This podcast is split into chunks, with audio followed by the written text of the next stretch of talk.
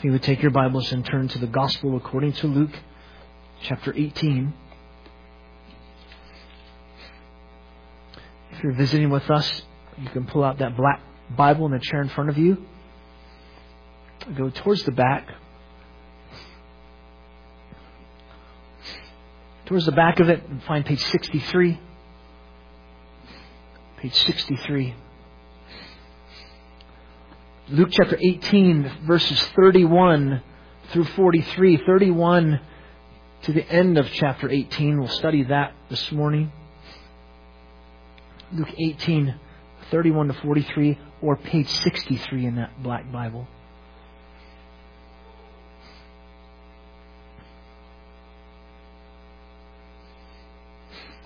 I'm going to read and then we'll do our study.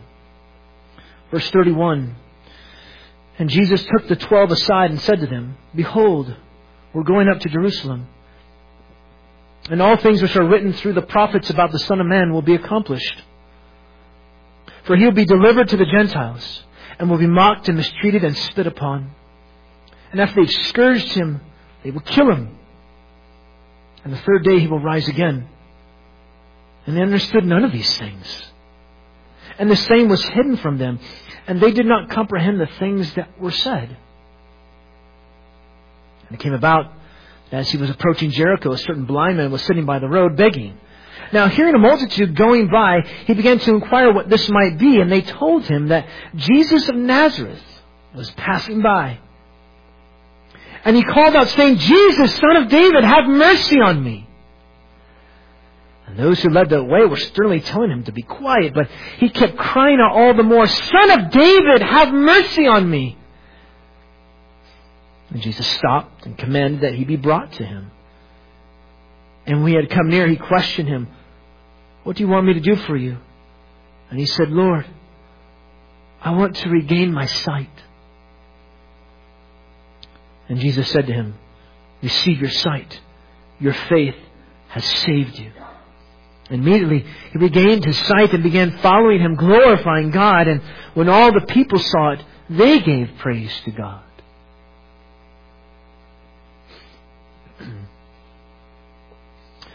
Macular degeneration is an incurable eye disease that is the leading cause of vision loss for those aged 55 and older. In the U.S., it affects more than 10 million Americans. Macular degeneration is caused by the deterioration of the central portion of the retina, the inside back layer of the eye that records the images we see and sends them via the optic nerve from the eye to the brain. The retina's central portion, known as the macula, is responsible for focusing central vision in the eye and it controls our ability to read, drive a car, recognize faces or colors, and see objects in fine detail. Specific factors that cause macular degeneration are not conclusively known. Nobody knows why. What is it? What causes it? What, what brings it about? They don't know. According to polls, Americans dread blindness more than any other disability. This is what it looks like. This is what you see if you have macular degeneration.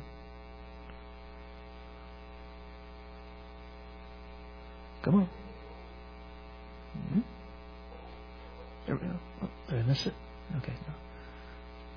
Come on. There we go. This is oh okay. Oh, yeah.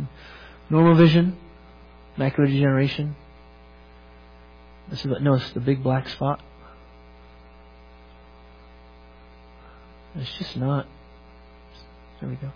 This is a little bit uh, not quite as bad. Normal. There's the black spot.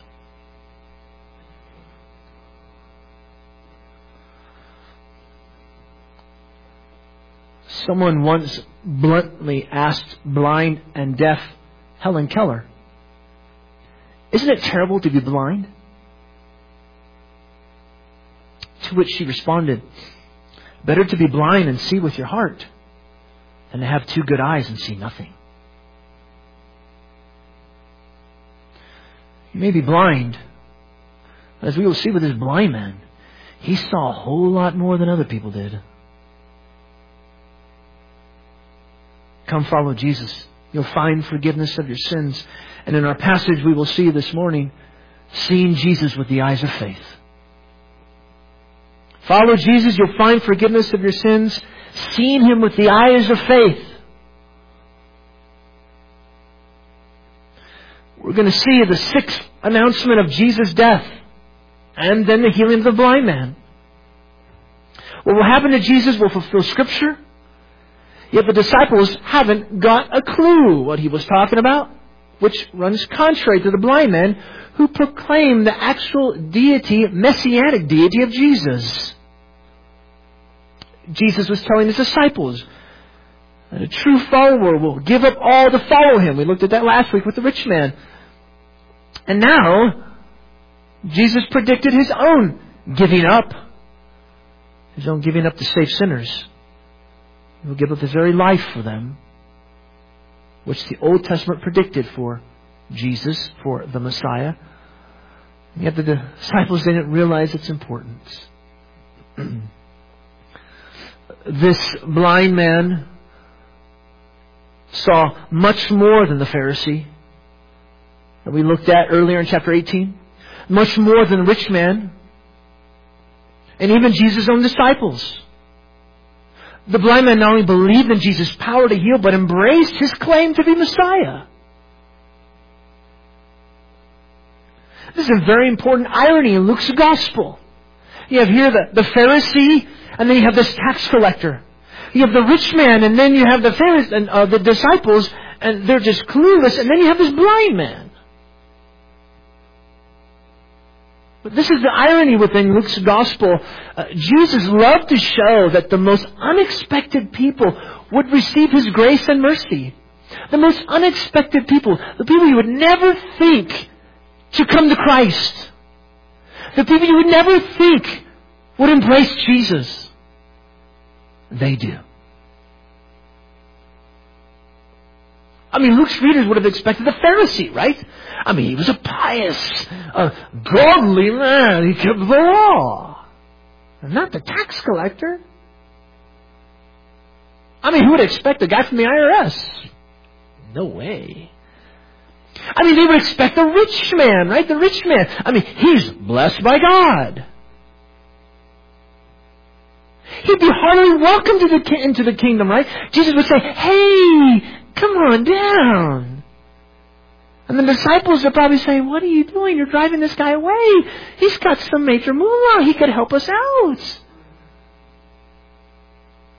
No. The rich man blatantly walked away from Jesus' call to faith, from Jesus' call to discipleship. Interesting how the rich man had it all. And he could see all, but he was actually really blind. The blind man had nothing. He couldn't see anything. And yet he trusted in Jesus to be God's Messiah. God gives faith so as to remove spiritual blindness, doesn't he? And if there was anyone, if there was anyone who would understand Jesus' mission, who would have understood this, uh, what he was supposed to do, where he was supposed to go, why he was headed toward Jerusalem. It should have been who? The twelve guys following him, right? He told them five times before this. But they didn't get it. It was hidden from them. They were responsible to understand what Jesus was talking about, but they did not comprehend what he had just told them. The disciples were blind to God's plan as the beggar was physically blind.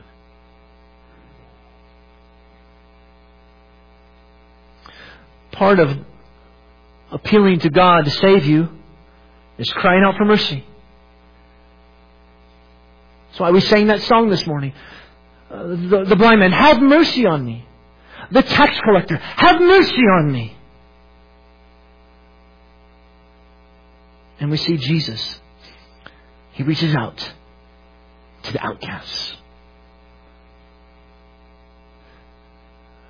to the ones that are just cast aside. to the ones that don't mean anything. What does he do? He serves them. And Jesus commended this man's faith, which stood up to peer pressure. And the peer pressure was strong. This blind man stands as an example of persistent, persistent faith, which was granted to him only by the Father. Faith led to his sight. So seeing Jesus through the eyes of faith is our main point. And there's two subpoints underneath this. Point number one, see what Jesus must do. He must die. And then we'll see who Jesus truly is. First though, verses 31 to 34. Seeing Jesus with the eyes of faith, we see what Jesus must do. He must die. 31. He took the twelve aside, said to them, Behold, we're going up to Jerusalem. I'm on a mission. He's headed up to Jerusalem. He's, that's the direction he had to go. He knew where he had to go. He knew what he had to do. There's no question about it. And all things which are written through the prophets about the Son of Man will be accomplished. Interesting. I said, I'm talking about what he will do, and then we're going to talk about who he is. But wait, Jesus mentions him being the Son of Man here. We should talk about who he is here, right? Mm, not necessarily. Son of Man is a title that Jesus used to describe himself. It goes back to Daniel chapter 7. Daniel's vision in Daniel chapter 7 with the Ancient of Days. And so when, when the disciples would hear Son of Man, they'd be like, oh, power and, and glory and, and awesomeness and yeah, wipe out the Romans type guy. No. First, Jesus will describe himself and what he had to do will be a ministry of suffering and death. Later there'll be reign. Later there'll be power. But Jesus, using this very title, Son of Man, it completely threw off the disciples. Because Jesus knew what he had to do. He had to suffer. He had to die. And notice it says, will be accomplished, will be fulfilled. This is what the Old Testament wrote about. God had a task for Jesus, his eternal Son, a task for him to do. And Jesus was determined to fulfill it. He was driven. It's a vital point because this tells us that the Old Testament it prophesied about these things. Verse 32 and 33. For he'll be delivered to the Gentiles, will be mocked and mistreated and spit upon. And after they've scourged him, they will kill him. And the third day he will rise again. Seven verbs. Four passives, three active verbs. Notice. Given over to the Gentiles. That is, he'll be delivered over to the Romans. Second, mocked, which would accompany his arrest and custody. He would not receive any respect, any honor during his confinement. They would mock him. Number three, mistreated. That is, shameful treatment connected with mocking him. And four, spit upon. He was derided. Ever anybody spit on you? Complete degradation. I had some guy do that towards me in Jerome. It's degrading. And then the three active verbs scourged, killed, and rise. Scourged, flogged.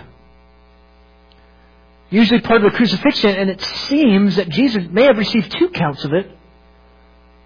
One before he was crucified, second when he was going to get crucified. then killed.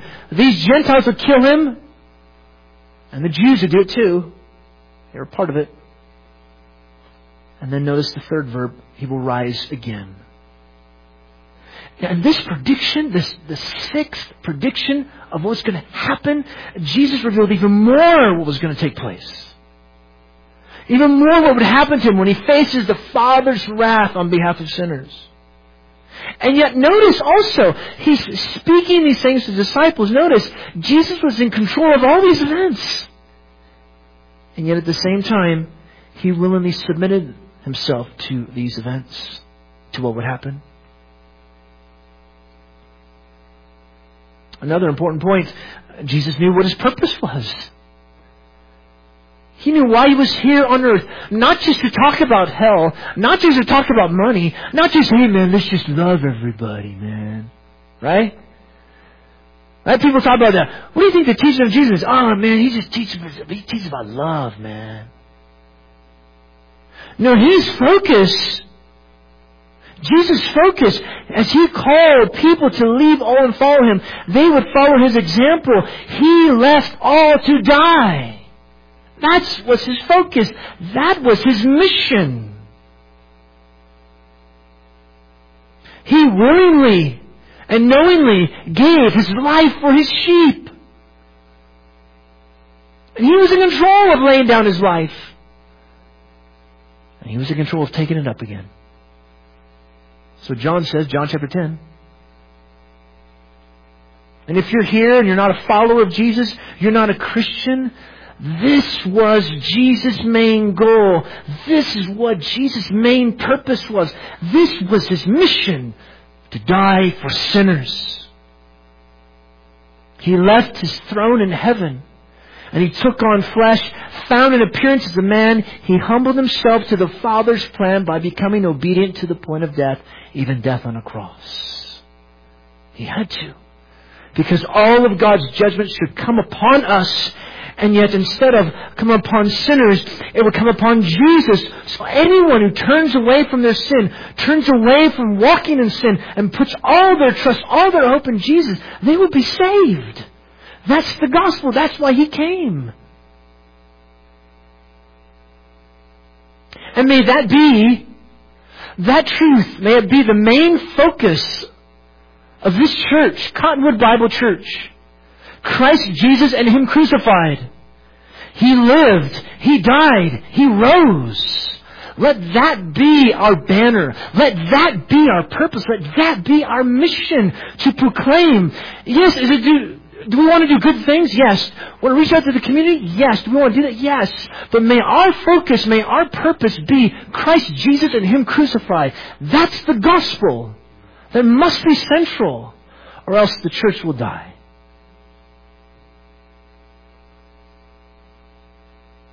So here Jesus, oh, he just, he's given himself to his disciples, just tell them this is what's going to happen to me.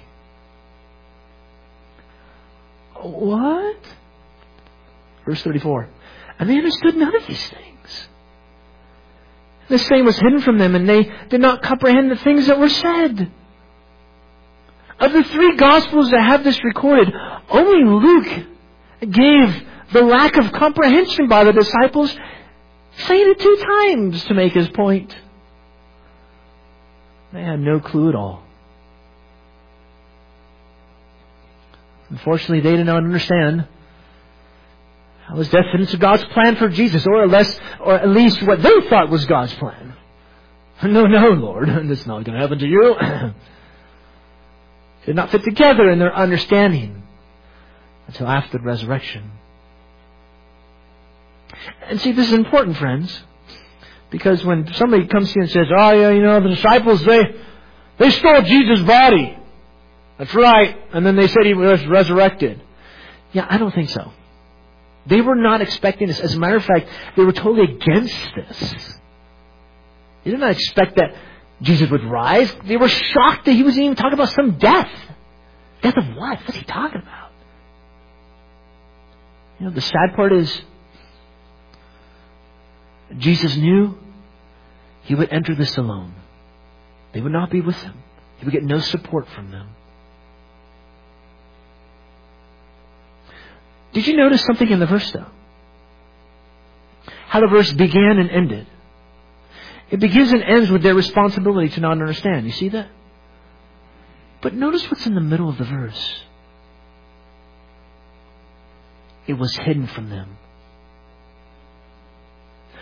for them to put the pieces together was an ability given to them by God, who kept them from putting those pieces together. Do you see that?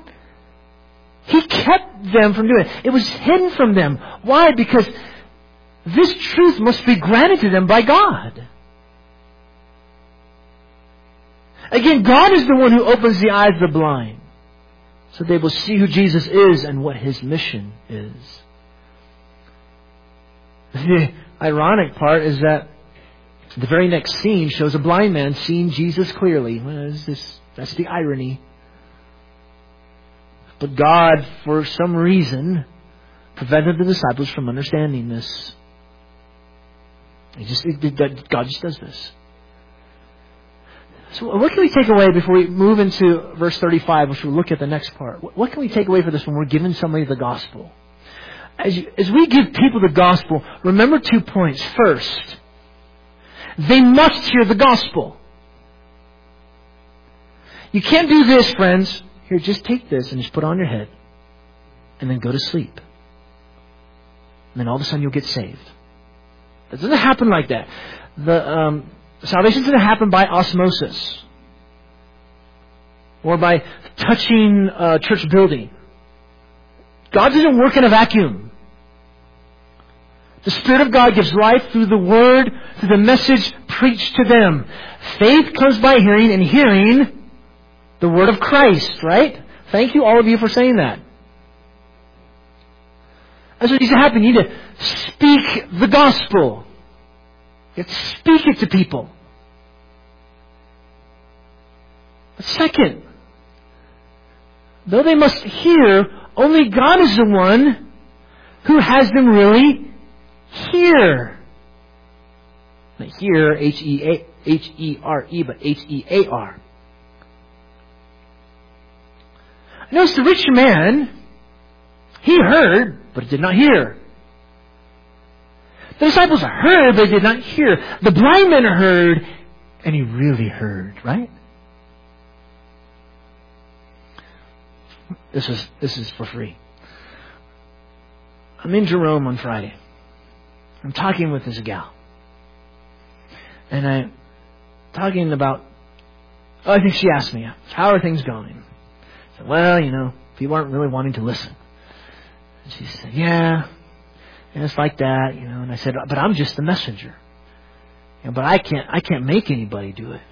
And she said, yeah, it has to, something has to come that's not mortal. Kind of went, that come out of your mouth? I mean, this is she's not, she's not a Christian. Okay.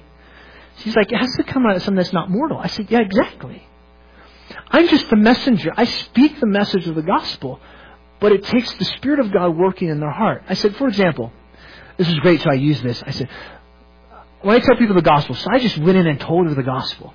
And I said, what you need to do, I'll call her Sally. What you need to do, Sally, you need to repent and believe in Jesus. you know, went through the gospel, told her, you need to repent and believe in Jesus. So you just heard the message of the gospel, right? She's like, yeah. So now, what the Spirit of God is going to do, you go home, you're doing this and that, and then something happens, and the Spirit of God will convict you, and then you will experience salvation, and it will change your life, it will transform you. She says, yeah, it's, it's almost like what you're doing, you're just planting seeds amongst these people. That's what you're doing. I'm like, did she just say that? She's not a Christian, okay? And she doesn't believe any of this that I'm saying. But she's so right. Planting seeds, something not mortal must come and open their eyes um, God grants to sinners the ability to embrace His eternal Son. Remember we talked about this last week? How God opens the eyes of the blind, so what do they do? They run into the arms of Jesus and they say, Have mercy on me, save me, I need you.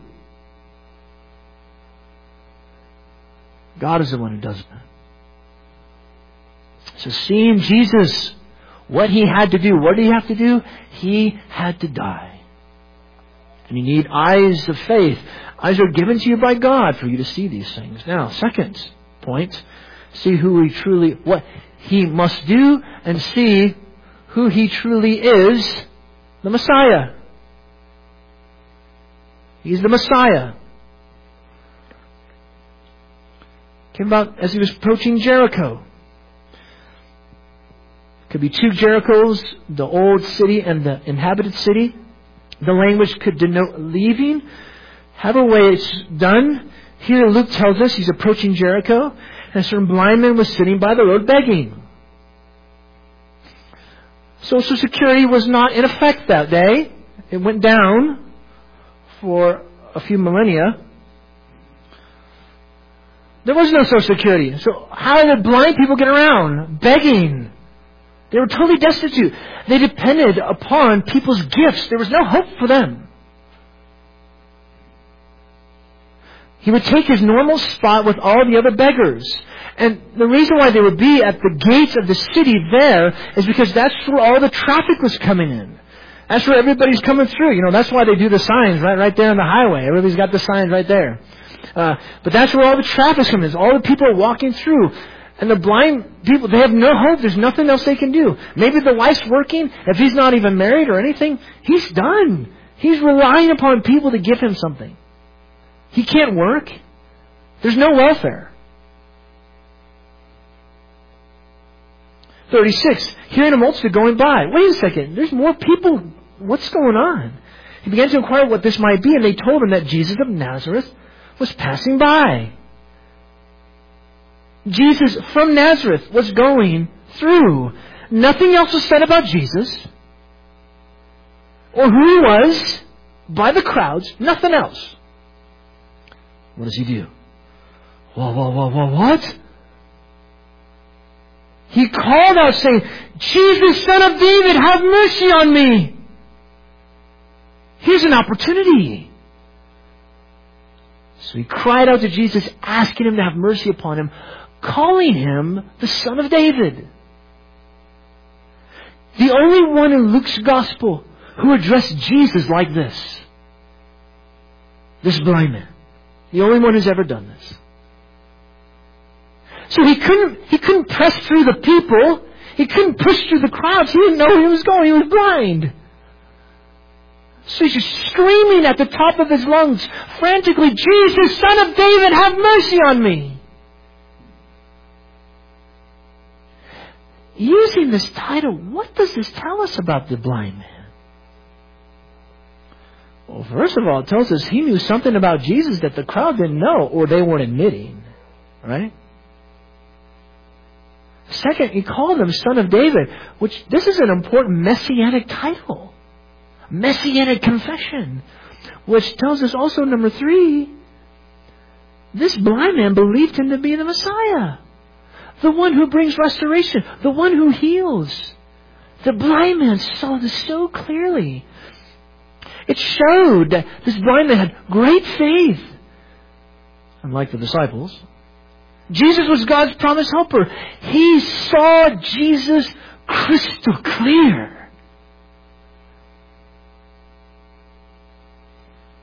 He knew. He knew only Jesus could heal him and meet his need. And the fact that he cried out to Jesus shows that he truly believed that Jesus would take the time to meet his need. Look at the faith versus the huh? Look at the, the belief versus the what? Look at the trust versus the what in the world is he talking about? You see the contrast? You see the irony? Here he was, crying out. 38. Excuse me, 39. And those who led the way Will you shut up? Sorry if I have to say that. Will you shut your mouth? Get away from me. He's probably screaming, people are t- touching people. They're probably like, would you knock it off? Be quiet. Shut your flap. He was so, they were, they're so upset at him, rebuking him, telling him to be quiet. Don't bother him, you loser. One writer said this He was full of blind sight. He could see. You know, it's not the first time we've seen people trying to push away others when Jesus was around. It's not the first time, right? Remember with the kids? The parents would bring the kids, and the disciples, the like, "Get away! He's too busy for you." Right? Remember that? Uh, remember with Levi's friends? Oh, why is Jesus hanging out with tax collectors and sinners? Remember that? Do you remember the sinful woman? Oh, if Jesus knew who was touching him, oh my goodness, she's a sinner. Remember that? It's all throughout Luke's gospel. That's why we have as our main point, to all outcasts. To all outcasts. You must become an outcast. You must humble yourself and say, I'm nothing before you. I need you. This is exactly where the blind man was. And all these people are like, go shut your mouth. Ah, blah, blah. You know what God loves to do? God loves to love on losers who admit they truly need Him. It's the ones who see their need, they're desperate, they cry out to Him. And Jesus loves to show love to them.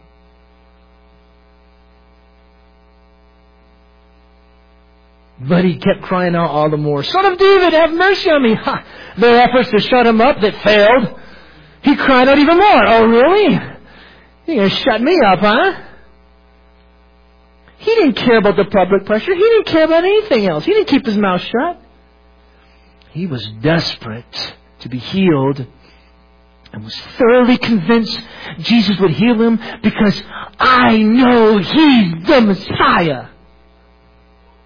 He will heal me. He will show love for me. He will show compassion for me. I'm, I'm crying out to Him.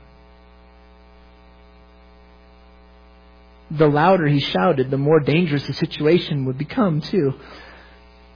It wasn't good in the first century with Roman soldiers around to be speaking about a Messiah, a king, riots, rebellion. That's probably not a good idea. But he didn't care. He believed in who Jesus was. I need you. And the sad part is that these people were blind to their need. They were blind to who Jesus was. They were blind to their own sin and hopelessness. They don't realize they're in trouble. Is it sad for you? Is it sad for you to see non Christians non followers of Jesus like this? Is it sad for you? Do you weep over that? Over your neighbors? Over your relatives? That they're blind to who Jesus is? Over friends? They're blind to their own sin and hopelessness. You know, it's easy for us as followers of Jesus to not see our own blind spots. That's why we have the church body. That's why membership is so important. so vital to the life of a Christian brother or sister because that's where you can get accountability. That's where you can get encouragement. That's where you can get exhorted, rebuked, corrected. And also people can lift you up. They'll bear each other's burdens, thus fulfilling the law of Christ. So we need each other. So we need the community of faith. Back to our text, verse 40. And Jesus stopped or stood and commanded that he be brought to him. And when he had come near, he questioned him, What do you want me to do for you? He ordered the man to be brought, and once he's before Jesus, he asked him, What do you want me to do for you? And though this crowd rejected this outcast, Jesus would not. He always showed compassion to those who humble themselves before him. 41, and he said, Lord, to regain my sight, I'm helpless. I'm dependent upon you. I'm at your mercy. Open my eyes. If you're here today, you don't know Jesus, He'll hear your cry too. I'm helpless. Have mercy on me. Jesus honored his request merely speaking the words, Jesus said, Receive your sight. And told him that his faith has saved him. That's how it is in the Greek, sozo. Because of the man's belief, that Jesus was the Messiah, Jesus commended the man's belief, using him as a lesson of persistent faith. This man believed Jesus to be God's Messiah, and the fact that Jesus could restore his sight was sure proof that he truly was the Messiah, because only the Messiah could restore the sight of the blind. That was prophesied. Jesus said this earlier. Was it Luke chapter 7? Jesus says, Go tell John the Baptist, the, the blind receive their sight, the lame walk, the dead are raised. This is what Messiah is doing, man. This is what I'm doing because I'm the Messiah. And notice verse 43. Immediately he regained his sight. Immediately he was healed. And he had two responses. Two responses. First, he followed Jesus, and second, he began glorifying God. And notice how the crowd, they joined in. And when the people saw it, they gave praise to God. They joined along with him by praising God too. This act brought a flood of praise to God. I mean, can you imagine? Can you imagine years, decades of not being able to see, begging for money because he couldn't work? Now he can see. It's obvious that God granted not just the physical sight, but the spiritual sight to this man. May you see your need of Jesus today. And may you humble yourself before Him just like this blind man. Jesus' very last miracle in the Gospel of Luke. It displayed who he truly was. And yet his sixth prediction of his coming death showed that God's Messiah needed to die on behalf of sinners. What irony, you see. He was such a different Messiah from what people were expecting. They were expecting a powerful, awesome, let's go smash the Romans type Messiah. No. He would open the eyes of the blind. And he would die. What things are happening in your life that you were not expecting? What's going on in your life you were not expecting those things? Don't be like the disciples. Jesus is sovereign over all those things. Humble yourself and cry out like the blind man did. Have mercy on me, O God. You're in control Jesus. You were in control of your own death. So you're in control of my life. Here's Jesus' final act of compassion toward a poor, begging blind man who ends up with everything. In opposition to this rich man, riches, money, wealth, we saw last week, who walked away from Jesus with nothing. And the rich man was sad after talking with Jesus. The blind man, he's ecstatic. See, the ones who recognize who Jesus is, really is, and decide to follow him will have access to God's blessing and salvific power.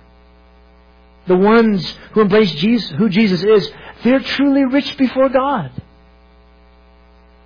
The treasure of God is in Jesus, and it comes through faith in Him. He truly satisfies. He's your greatest treasure. See Jesus with the eyes of faith, what He had to do, die and suffer, and you will suffer too. And who He truly is, the Messiah. Jesus of Nazareth is the promised Messiah, the Son of David, who brings salvation to those who respond to Him by placing faith in Him alone. You must see with your heart, not just your eyes. And this opening of your eyes, it continues. For us as Christians, we need the eyes of our hearts enlightened so that we may know His hopeful call, our rich, glorious inheritance in the saints, and the surpassing great power that's given to us as Christians. The same power that resurrected Jesus from the dead is the same power given to us as Christians. We must see this. So we will live differently. Take a few moments and ponder what we've seen in God's Word. Looking here through towards the end of Luke chapter 18. Think about the truth that you've heard. Focus upon that and let it dwell upon your mind. It'll take a few moments for you to do that, and then we'll do our time of giving. And then we'll sing a song, and then we'll prepare ourselves for the Lord's Supper, okay? So take a moment and think and ponder.